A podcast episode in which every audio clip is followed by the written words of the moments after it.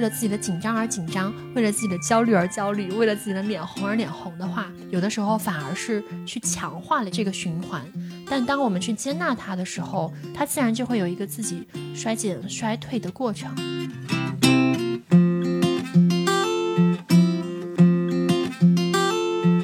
当我们去埋下一颗玫瑰花的种子，我们会留意到这颗种子很小，但是我们并不会用批评的语气去说。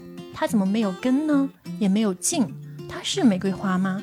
我们会把它当做种子来看待，给它水，还有作为种子生长所需要的养料。从它是一颗种子到它最后死亡，这朵玫瑰花始终都是玫瑰花。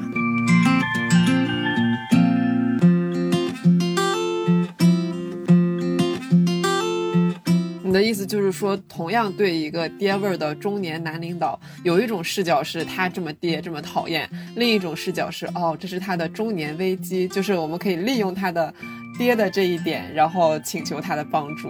牧羊这种情况，我们是称作有慧根。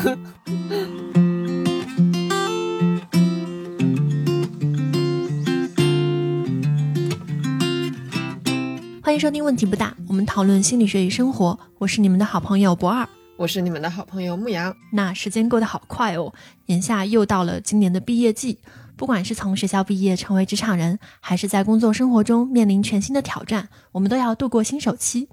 在陌生的情境里啊，我们会格外的感受到自己的不完美，又紧张又脸红。我们在听友群做了一些征集，看看大家在毕业季啊，包括环境转化的情境下会遇到哪些挑战和烦恼，然后发现大概可以分为三大类。哎，第一类困扰呢，就是当一个事儿可做可不做，我们内心就有很多小九九，不敢去尝试，很害怕露怯。比方说，我们的听友 Amber，他说：“哦，因为我觉得自己是新手，很菜，因此不敢去加入话题，不敢表达自己，也不敢去解决问题。我甚至因为这些担心，不敢去找实习。”那听友小王呢，也是担心露怯，他想提出问题的时候，总会想：“嗯，我问这个问题会不会显得很蠢呢？”那往往最后就不问了。还有听友梦玲，她每次刚进入一家公司就会很拘谨，胆子非常小，不敢去找同事聊天。那每天都会很安静，最后存在感很低。我看到梦玲这条投稿的时候，我就在想，嗯，这不是当年刚刚毕业的我吗？果然大家的胆怯是相通的。那以上是第一类困扰，我们会发现自己很难去主动尝试，但有时这个决定权不在我们自己手上，这事儿必须得做。比如说，我们不主动去跟领导同事搭话，但是领导同事会主动来找我们聊天。那我们的听友金鱼就因此有些困扰。他说，跟领导或者不太熟悉的同事正常讲一些轻松的话题，结果讲上两三句啊，自己的脸就红了。那如果要去做汇报，脸就会更红。再比如说去面试啦、做 pre 啦，这些都是我们作为职场人经常要面对的。那听友大兴就发现。每一次面试和做 pre 都会特别特别紧张，害怕失败，害怕出丑，害怕尴尬，害怕对方会问到自己没有准备过的问题。所以说他紧张到前一天就睡不好。那光是想一想马上要来的大场面，心脏就砰砰跳，静息心率也会一路飙高到一百二到一百四。那金鱼和大兴他们体会到的这种紧张和脸红，就是常见的第二类困扰。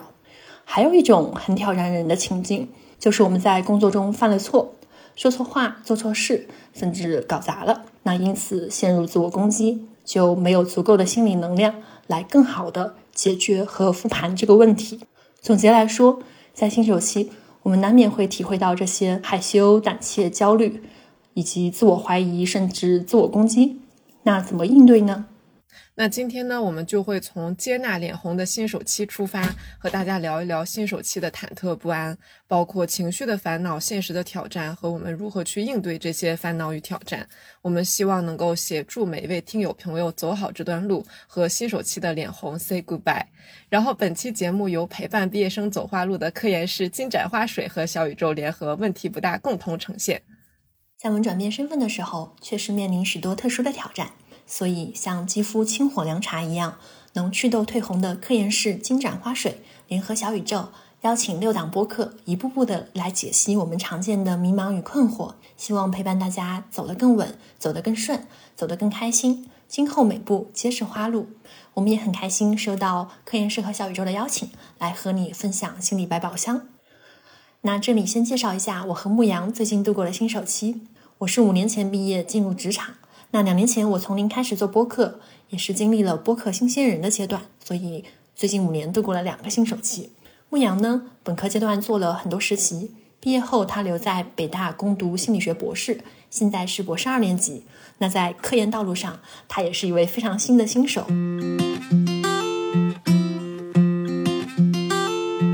接下来我们就来细致剖析一下，为什么新手期会这么艰难呢？首先，我觉得这里就是有客观规律存在啊。新手期，咱就是能力有待提高，不够了解自己，不够熟悉环境，而且这个环境还可能不太理想嘛。牧羊，你有没有在新手期感到过特别焦灼？我记得我找实习的时候非常的焦虑，就是最焦虑的那个点其实是投简历和面试的时候，因为这个里面的确是。呃，存在很大的信息差。就我我，除非通过这些一次一次的被拒绝，或者是面试里面被考验，否则我不知道自己的情况到底是什么样的，不知道自己的水平到底是什么样的。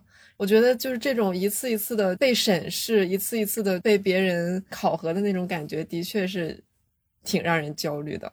我觉得牧羊，你刚刚说了很重要的一点，就是我们相当于进到了一个陌生的情境里面，然后这里面是有。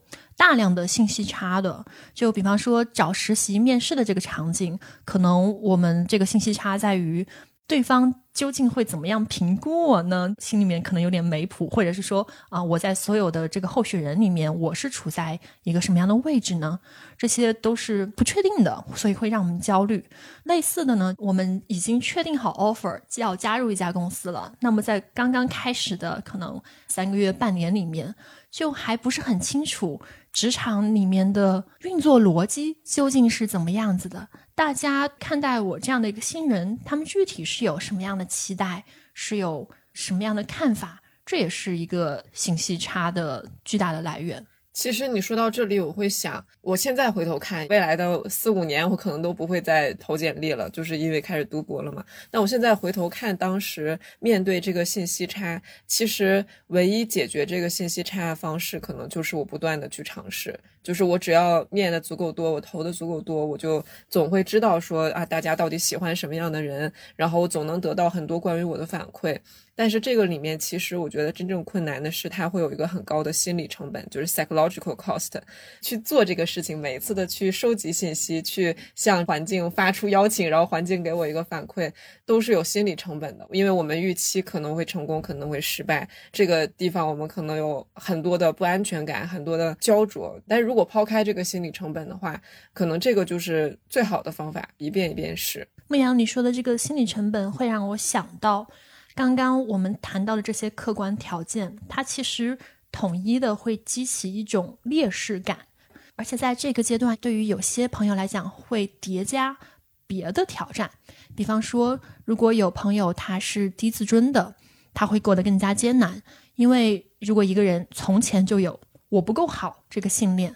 那么在新手期感受到自己好像，哎，确实能力还不足以胜任眼前这个任务的时候，就仿佛验证了我不够好的这个信念，所以它会激发一个人的低自尊。那么伴随着的这些情绪，像害羞、胆怯、焦虑、自我怀疑、害怕别人的眼光，啊，他们都是非常非常自然的。有的时候，我们会在这些负面情绪上面再叠一层。我们不喜欢不自信的自己，我们不喜欢害羞尴尬的那个自己，所以这就让问题变得更加复杂了。因为当我们由于自己的紧张、脸红而自责而担忧，就往往会加剧原先的那个情绪。比如说，如果我觉得因为紧张声音颤抖，就很丢脸，那么呢，这个丢脸的评判往往会让我更加紧张。所以在新手期。非常关键的一点是学会接纳自己的情绪，学会接纳自己的状态，不让脸红引发更多的脸红，不让焦虑引发更多的焦虑。那怎么做才能接纳呢？我这边有几个视角想和大家来分享一下，这也是当年有帮助到我的。首先，我觉得最重要的是，我们内心要知道啊，新手期它是一个自然的处境。要相信自己，相信时间，相信它会过去的。我们会成为更加成熟、干练的大人。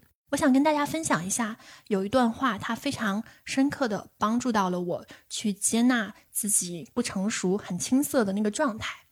他是这样说的：当我们去埋下一颗玫瑰花的种子，我们会留意到这颗种子很小，但是我们并不会用批评的语气去说：“嗯，它怎么没有根呢？也没有茎？它是玫瑰花吗？”我们会把它当做种子来看待，给它水，还有作为种子生长所需要的养料。那当这颗种子破土而出的时候，我们不会去评价它不成熟和发育不全；当贝雷出现的时候，我们也不会埋怨它还不开花。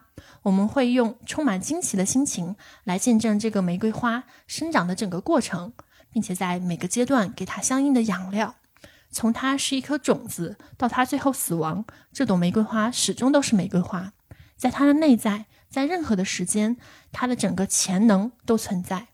而在变化的过程中呢，它又保持不变，在不同阶段、不同时刻，它都是完美无缺的，只是形式不一样。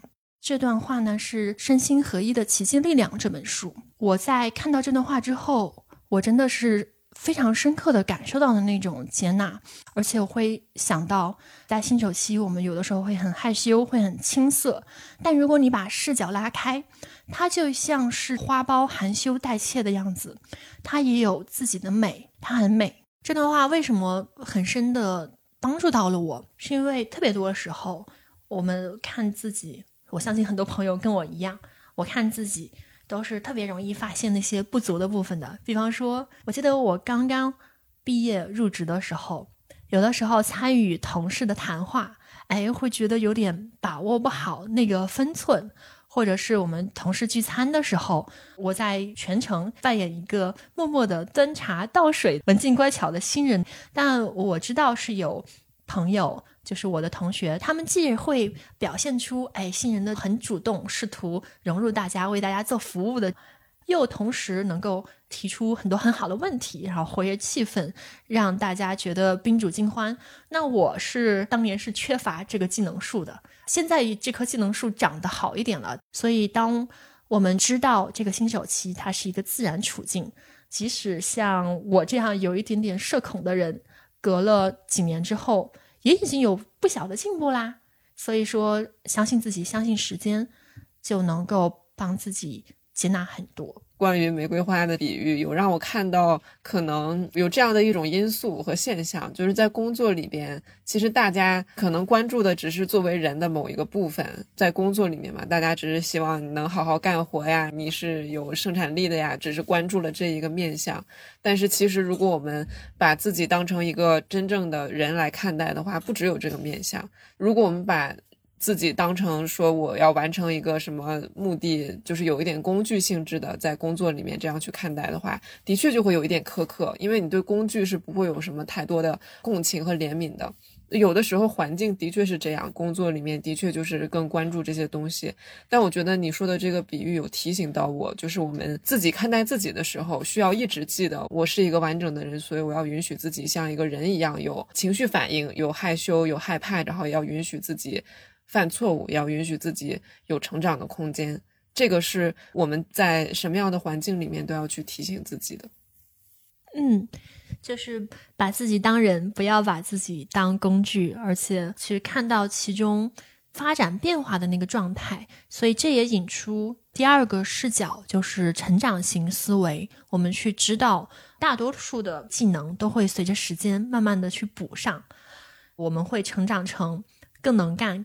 更胜任的那个人，其实这里面就是一个很简单的事情，但是我们在很慌的那个时候总会忘掉。对，什么简单的事情呢？身边啊，我们的每一个前辈，甚至于你每一个敬仰的榜样啊，他们都有过新手期。那我先生他是一个篮球迷嘛，他就曾经跟我讲过，科比刚刚出道的时候还是九六年。那么有一场重要的比赛，他每一次投球都是三不沾，就是那个球投出去了，他在空中划过了一道弧线，然后篮筐、篮板什么东西都没有碰到，就掉地上了。基本上就是我现在去打篮球的水平了。但是隔了十几年、二十年之后，科比成为了科比。所以说，新手期的尴尬、窘迫，甚至三不沾，都是有可能发生的。它是一个阶段，透过后面的修炼是可以解决的。我想再举一个公司的例子，道理是相通的嘛？大家知道，现在芯片公司英伟达因为 AI 的发展如日中天，但是呢，他们公司设计出来的第一代芯片啊，性能非常非常差。用他们创始人黄仁勋的原话，就是这个芯片它就是一个非常非常丑的小 baby，全世界只有他妈妈会爱他。黄仁勋是妈妈嘛，所以说他会爱他。那么三十年过去了之后，英伟达就成长成了当今科技行业最靓的仔。我会想在这里强调成长型思维，是因为我现在回想，呃，我参加工作的那一年，经常会有点觉得当前的困难。仿佛是无止境的，没有特别去想到有一天随着我的能力增长，它一定会自然解决。你说的这个让我觉得有一点安慰，就是我能理解新手期的困难是无止境的这种感觉，而且我也能理解你刚刚说的英伟达的创始人觉得他的第一个芯片就是一个丑 baby，只有自己的妈才会喜欢它。我最近写的一篇论文，其实是我写的第二篇论文。我觉得他就是那个丑 baby。然后我前段时间不是要去韩国开会，就是世界认知行为治疗大会。然后因为我报的是 PTSD 相关的话题，这个话题在世界范围内比较火，我就在准备那个 pre 讲之前的那个晚上，我在复盘这个 PPT。然后我越复盘越觉得我做的这都是什么玩意儿？我的确觉得他好像就是一个丑 baby，就世界上只有我会爱他的那种感觉。啊，我觉得牧羊，你刚刚这个分享特别有启发。确实，就是新手期，我们也要去做一些小的作品，或者是交付一些任务出去嘛。对，最开始的那个版本，可能只有你爱他，可能你都不是很待见他。这个时候就要想一想。它是有充分的发展的潜力在里面的。后来我说服自己，还是无论如何要去讲。是我觉得 OK，我在这里面犯了很多错误。我跟你说，就是讨论一般不是要写 strength 和 limitation，就是我我的优点是什么，我的缺点是什么。我 limitation 写了巨长无比，但是 strength 我就硬憋出来一点点。然后我就想，没关系，我要去告诉大家说我踩过这些坑，所以也许其他人也会想要做类似的实验。那那他们就可以从我的实验里面吸取一些经验教训，没关系。然后我就是抱着谁说去展示就必须要展示一个好结果，为什么展示不可以展示自己踩过的坑呢？我就抱着这样的一种心情去做了这个展示，展示的结果就是没有发生什么，顺利的丝滑的讲完了。对，我觉得大多数时候就像牧羊你刚刚讲的这样，哎，我想分享一个我自己做播客的新手期发生的小故事，就我那个时候是。内容纯素人，也没有什么审美，还想自己 solo 一档播客，所以我那个 logo 就是用 PPT 做的，基本上最简陋的那种，所以它丑到难以置信，就是我的黑历史。就后来换掉了，然后我也不要展示给大家，因为真的是 特别特别丑。对，但回头看，我反而很欣赏两年前很勇敢的自己。你看这么丑的东西，我都愿意尝试看看。对，所以觉得回头看都是还挺好的。那我们刚刚还没有谈到，有的时候那个情绪可能很激烈，或者是说很让人难受吧。比方说前面提到我们的听友金鱼，他有说。啊，每一次领导和同事来跟自己聊天，正常聊两句，他就会发现自己的脸红了。如果是去做报告的话，脸就会更红。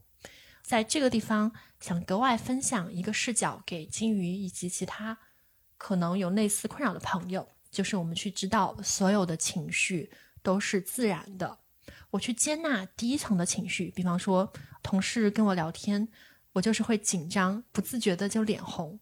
OK，这件事情发生了，我允许他如其所是，我不去因为我脸红这个事情再进一步的攻击自己，然后陷入一个循环。也就是说，在我们所有后面的这些怎么样让你不脸红，怎么样去提高自己的应对能力之前，我们要先接受自己就是会脸红这件事情。我在这个层次上面把它接纳住，我不再因为自己会脸红、会紧张。而讨厌这些情绪，讨厌会紧张的自己。嗯，我觉得说是这么说，但是其实 放到我自己身上，很多时候我也希望自己停止那些紧张，我也希望自己停止脸红呀，或者是让别人可能看出来我在紧张的那些表现。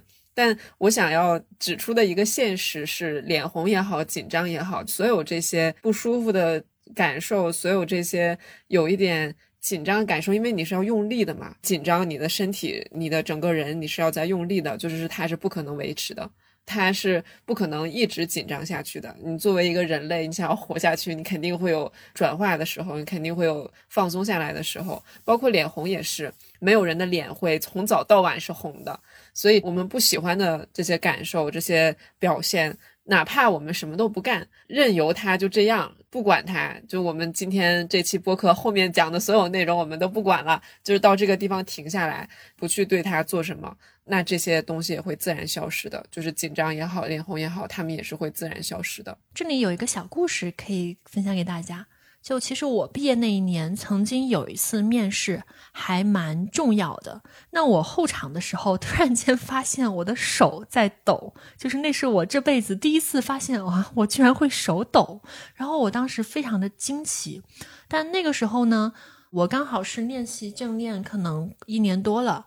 还是有一点心得的，我就觉得，嗯，手抖这件事情蛮好玩的，然后我就去仔细的体会，哎，我这个手抖，我究竟是一个什么样的感觉？好像还还挺松弛的，好像我没有哪个地方会特别用力，好像它是一个自然发生的行为。然后我就很仔细的感受它，结果没一小会儿，它就不抖了。我猜背后的原理可能是这样的。我自己并没有特别的紧张，所以就没有去放大原来的那个反应，所以它就变成了一个奇妙的、愉快的经历。就是今天还可以拿来当小故事讲。再多一层，就是如果我们去为了自己的紧张而紧张，为了自己的焦虑而焦虑，为了自己的脸红而脸红的话，有的时候反而是去强化了这个循环。但当我们去接纳它的时候，其实那个循环它就在第一步，然后它就会像牧羊你刚刚说的那样。它自然就会有一个自己衰减、衰退的过程。嗯嗯，我还有一个帮助自己接纳有些不利情境的视角，大家可以听听看哦。其实就是知道，无论是什么事情，都会有最后一次，都会有 last time。比方说，这可能是最后一次我在讲 pray 的时候紧张脸红，那我不如全力以赴。好好的去品味 pray 中的每一刻，品味我脸上有点热辣辣的时候的这种感觉。我觉得是有给我启发的。我会想，那这是我最后一次把实验做成这样吗？那可能就是我最后一次在别人面前汇报一个我觉得做的不够好的实验。我以后做的实验肯定会比我刚刚开始做科研的时候做的实验要更好。所以，也许是的，那个就是我最后一次去报一个这样的东西。那么这样看的话，它也许的确是珍贵的，因为它是最后一次。所以在新手期，所有我们的忐忑不安，所有的难受、脸红，当你用一种它可能是最后一次的视角来看的时候，在上面叠加了一层怀旧的风味，叠加了一层一期一会的风味。所以这个视角有帮到我，然后希望它能够帮助到有缘人。那以上我们分享了几种接纳作为新手的自己的方法，还有一点我会觉得比较值得提出，就是当我们在工作当中犯错了，这个时候。我们会觉得格外需要学习一种自我关怀的态度，因为蛮多时候我们或者说外界给自己的惩罚是跟那个错误带来的影响不相称的，它是远远超过错误的那个程度的。所以，我们往往是需要停止自我攻击，才能有精力更好的去做收尾，才能允许自己去再尝试的。那这个地方非常推荐大家参考我们的第十一期节目。如何跨越自我苛责的陷阱？在那期节目里面，我们对如何停下苛责自己有更加深入的讨论。这是学会自我关怀的这个角度。以上我们介绍了五种视角，来帮助自己接纳新手期的脸红。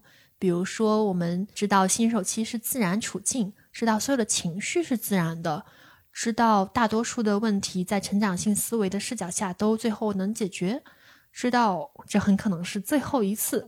并且学会自我关怀，那这些都是在跟自己处好关系。当然，我们还要处理跟别人的关系。那我会觉得特别帮助到我的一个办法是去发现新的叙事。什么叫发现新的叙事呢？因为啊，我们每一个人既生活在现实环境里面，也是活在我们自己给自己讲的那个故事里面。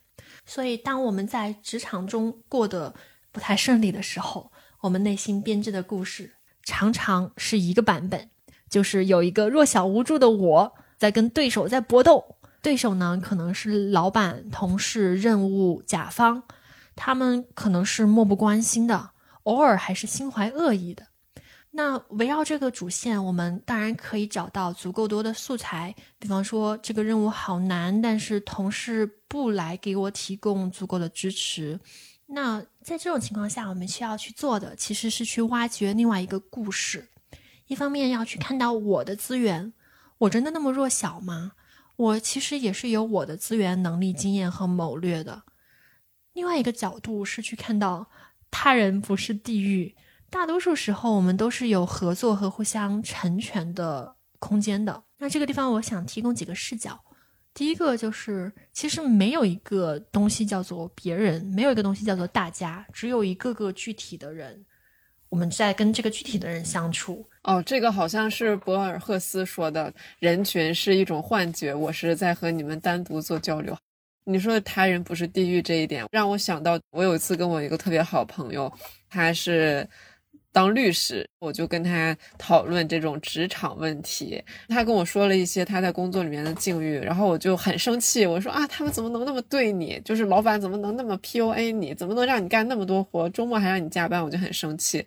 或者是他跟我讲到，就比如说他有什么失误啊，或者是有什么不会的东西去请教别人的时候，更资深一点的那个人，他就会有一点阴阳怪气，或者是不太友好之类的。我听了，我就会很为他鸣不平。然后他跟我说，他并不生气。他问我说：“牧羊，你在工作里面是和你在生活里面一样的吗？”然后我说：“不是，因为我们是好朋友，就是他很了解我，包括我在工作里面是什么样的。”他又说：“你看你在工作里面也是一个更命的人，说我在工作里面也是一个更命的人。然后，但是这个不影响我是一个好人。”他的意思就是说，那些可能对他有点阴阳怪气的领导呀、同事啊什么的。这个只是大家在面对工作的时候有不一样的应对方式，会有不一样的态度。但是他能够理解这些人，如果你把他们看成是一个活生生的人的话，他们作为一个人，可能在生活里面也挺好的，或者在整体上也是挺好的，只是在工作的某些局部会有一点苛刻，或者是不是特别友好。嗯，我很同意你和朋友讨论出来的这个结果。然后我还想在。额外的分享一个部分，我们有的时候好像会比较容易默认对方不会特别的想帮助我，对方会漠不关心，但实际上对方很可能是关怀的。首先是因为帮助别人就是能够带来快乐的，当然可能有些背景是那个人本来就不堪重负了，然后帮助你变成了一个他更多的任务，这种情况可能是会磨损助人的那个快乐。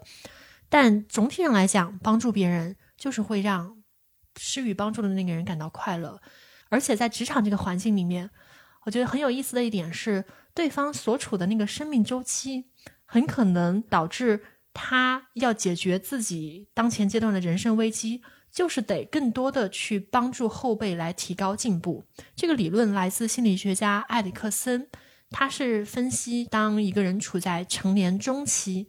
那么他的很重要的任务是要去传承，不然的话，他就会陷入停滞，停滞就会比较强烈的引起那种危机吧。所以说，我们在职场里面跟前辈同事相处的时候，也可以试一试，先假设对方是愿意帮助的，在这个假设下面，先和对方合作。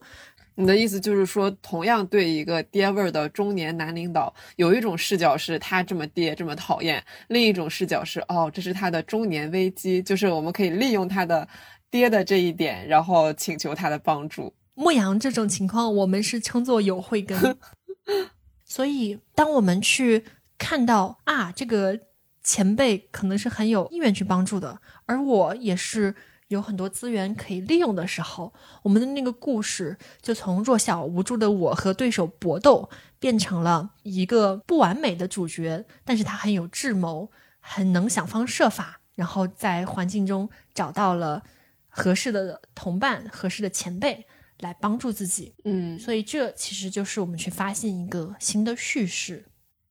其实我觉得求助也可以看成是一种策略，哎，因为我记得是有研究说，什么情况下一个人更容易去帮助另一个人，就是他已经帮过这个人了。他帮过你越多次，他就有越大的概率下一次还要去帮你。所以我觉得求助有的时候可能也是一种很好的职场的策略。那我们刚刚有剖析过为什么新手期啊有这么多的挑战，也分享了一些帮助自己接纳新手期和改变自己和他人关系的一些心理工具箱。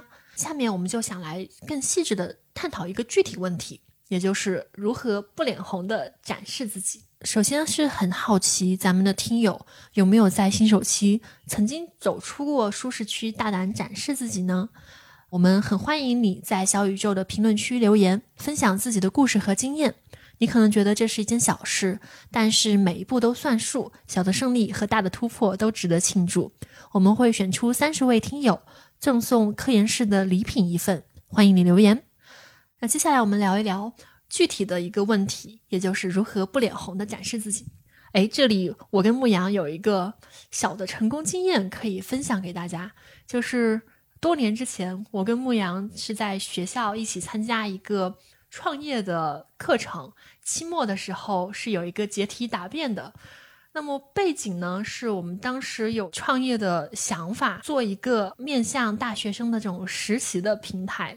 那到学期末的时候，其实我们全组的成员已经有点意识到这个想法并没有那么 work 了，但是好歹也要做一个最终的 presentation 啊。后面就是奇迹发生的时刻了，牧羊来做了这个 pre，我就想向牧羊请教一下，就是在一个可能没有那么理想的环境下，就我们当时的那个创业想法并不是最好的嘛，甚至是还是有一些漏洞的，但是无论如何。还是要去做这样的一个结题报告，并且把它好好展示出来。那在这种情况下，如何做到最好？如何不脸红的展示自己？来分享一下经验。请教谈不上这个事儿，这么回事儿。我其实觉得我们做那个东西还行，也能稍微赚点小钱，但是没有那么好，不是那种。在创业课上，大家喜闻乐见的一个大生意。你知道我们同组的同学做什么？我们同组的同学有一个是北大工科博士，然后他做的那个创业项目是他们实验室的一个成果转化，要做涡轮发动机，所以我们的那个点子就显得挺小的吧。然后在答辩之前。前一天我们还跟上课的老师聊了，那个老师叫陈东敏，负责北大的科研成果转化还有创新创业这一块儿。反正那老师人也很好，然后他看东西也很准，然后反正他又提了一堆建议给我们，觉得我们这个点子不太行。他说完之后。我们没办法，我们第二天就要报了嘛。那个说是一个课程的结业答辩，但其实他请了很多现实的投资人，这是一个真实的路演，但同时也是一个课程结业答辩。然后那天晚上我就开始狂改 PPT，就要把那个故事讲好嘛。我记得那天我讲完之后，是那些投资人投票，还有什么什么的，我们是排了第二，然后第一是不是就是那个涡轮发动机？没错，是的。我觉得首先我有一个基本的心态，台下坐的全是我的朋友，嗯，台下坐的不管是老师、是评委，还是那些其他组的同学，他们全是我的朋友。我会有一个心理预期，就是他们每一个人都超级想要听我讲什么，他们每一个人都超级感兴趣，所以我会特别积极的 cue 他们，跟他们互动，看着他们的眼睛。但是这个有一个前提，就是我只能做这一件事。就如果我要开启双任务，看屏幕，看那个演讲者模式里的小字，我肯定就做不好这件事情。全程我其实只能做一件事，就是我特别积极的和大家互动，我特别积极的去看跟每一个人做沟通。那为了做到这一点的话，我需要把别的事情事先准备好。PPT 我要事先就做的非常非常好，因为我本科是光华嘛，光华有非常非常多的 pray，每一节课最后肯定都要有一个 pray。我一开始也是看着那个 PPT 下面的小字，后来我发现这样不行，我就开始背稿，我会写很细的逐字稿，然后反复的背。背到我觉得 OK，我翻下一页 PPT，我就知道这一页我要讲出来每一个字。后来我比较熟练一点，我不太用这么做了。我可以大概说，我列一列提纲，过几遍我就知道我每一页讲什么了。但是，一开始我是的确会有好几次都是这样的。背完稿子之后，我要对着镜子练，我要看我在镜子里面说这个话的时候是什么表情，是什么样子，是不是有感染力的。大概就是这样。这是我第一次听你细致的来分享 Pre 的经验，所以我也学到蛮多。抽象出来，我们可以给听友有三个更多的建议或者说 tip。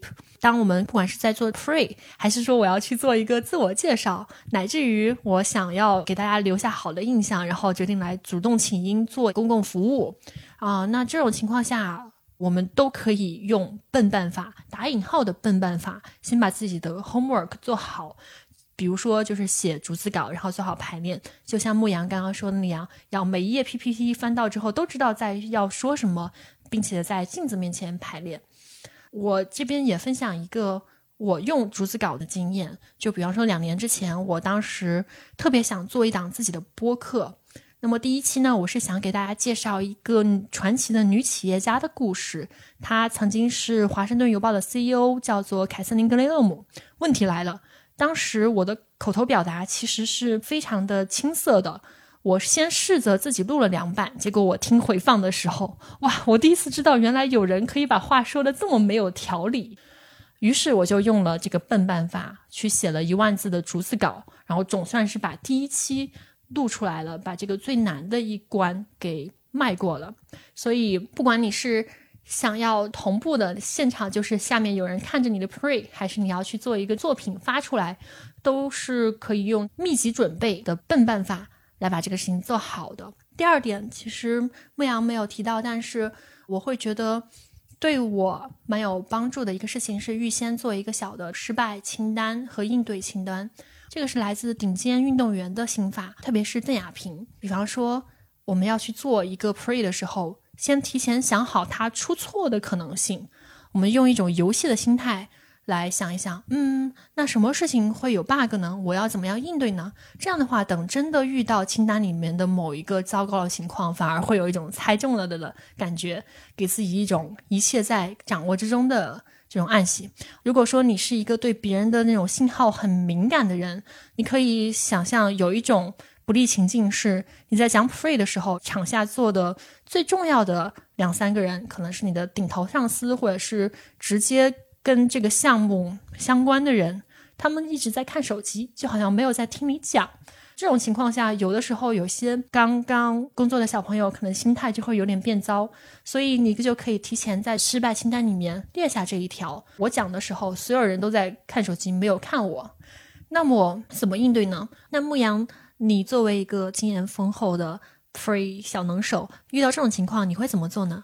啊，我有遇到过这样的情况，比如说讲着讲着，会发现评委或者领导开始玩手机，或者是大家都在低头干自己的事情，没有人在真的听这个 pre。这种情况下，如果真的发生了。我的确会稍微心里咯噔那么一下，那我是不是讲太无聊了？我讲这个东西是不是大家都不喜欢？我一般会有两种策略，第一种策略就是我会停个五秒钟左右。因为有的时候大家会发现，哎，你怎么突然不讲了？你停五秒是要在干嘛？大家就会抬头起来看看你。这个时候就是一个契机，就是你可以讲一点精彩的东西，讲一些最重要的东西，把大家再抓回来。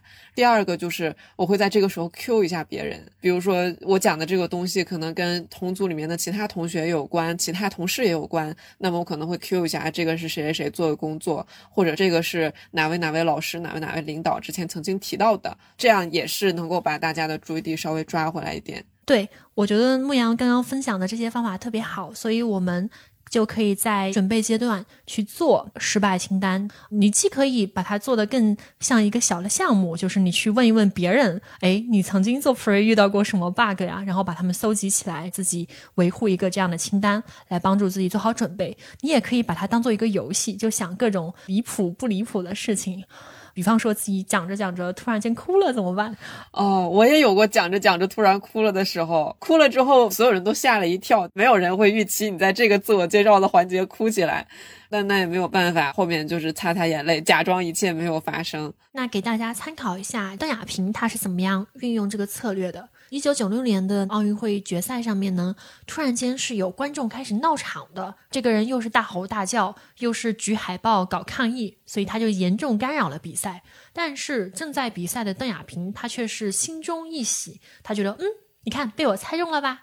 因为在准备决赛的时候，他就跟教练聊天，预测了几种可能会发生的最糟糕的情况，其中就包括有可能有观众来闹场，所以他提前做了准备，就不会在当场被打个措手不及，然后影响到自己的下一步发挥。顶级运动员的策略也推荐给大家。那接下来一个建议呢，就是我们落回到现实层面，好好的去整理自己的仪表，会很有帮助。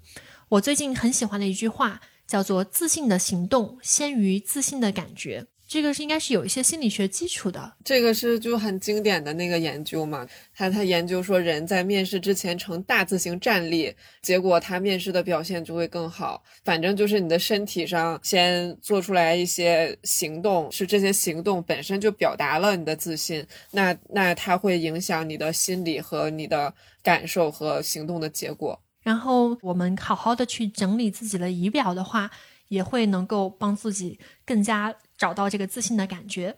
在着装上面，你可以让自己更精神干练，跟环境匹配。如果你的公司有 dress code，有职业的着装，那么买好合体的衣服呀、鞋啊，会帮助你更快的融入角色。那么妆容和皮肤状态也是非常重要的，问题不大，毕竟是一个心理学播客嘛，所以在这个地方我们不会过多的展开去讲到底要怎么去护肤呀，怎么去化妆呀。当然这一期节目我们要特别推荐的是科颜氏的金盏花水，如果你是和我一样的油性皮肤，会为痘痘心烦，那么它会带给你惊喜。金盏花水独有的植物精华能够帮助皮肤有效的抗炎祛痘控油，口碑一直都非常棒，而且它特别适合夏天来使用，比如说我们出门之后被暴晒呀，皮肤可能。点泛红，那么金盏花水它就是很适合用来急救。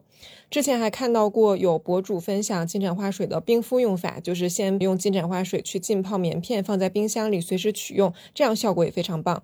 那我们去选用护肤品的时候，适合自己的产品才是最棒的产品。如果你不确定自己的肤质是不是适合金盏花水，可以先去科颜氏的专柜试一试。然后也很欢迎大家在小宇宙的节目下面留下评论，来参与咱们的留言赠礼的活动。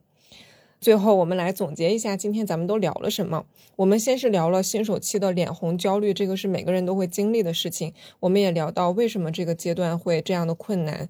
然后呢，我们也提供了一些心理学的方法，可以帮助大家去接纳新手期的种种情绪。比如说，我们要知道这些都是正常的，我们要相信自己是会成长的，然后要了解到所有的情绪都是会过去的。所以这样的话，我们就可以换一种视角来看待这些事情。比如说，这是我最后一次收痘，这是我。最后一次脸红，所以我不如好好的去品味这个最后一次。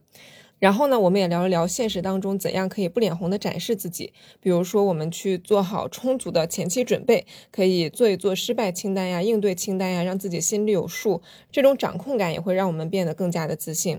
还有就是行动层面上，我们可以先采取一些自信的行动，来帮助我们达到一个最自信的状态。最后，如科研室和小宇宙的企划主题，今后每步皆是花路。我们问题不大，也祝大家毕业快乐，前途似锦。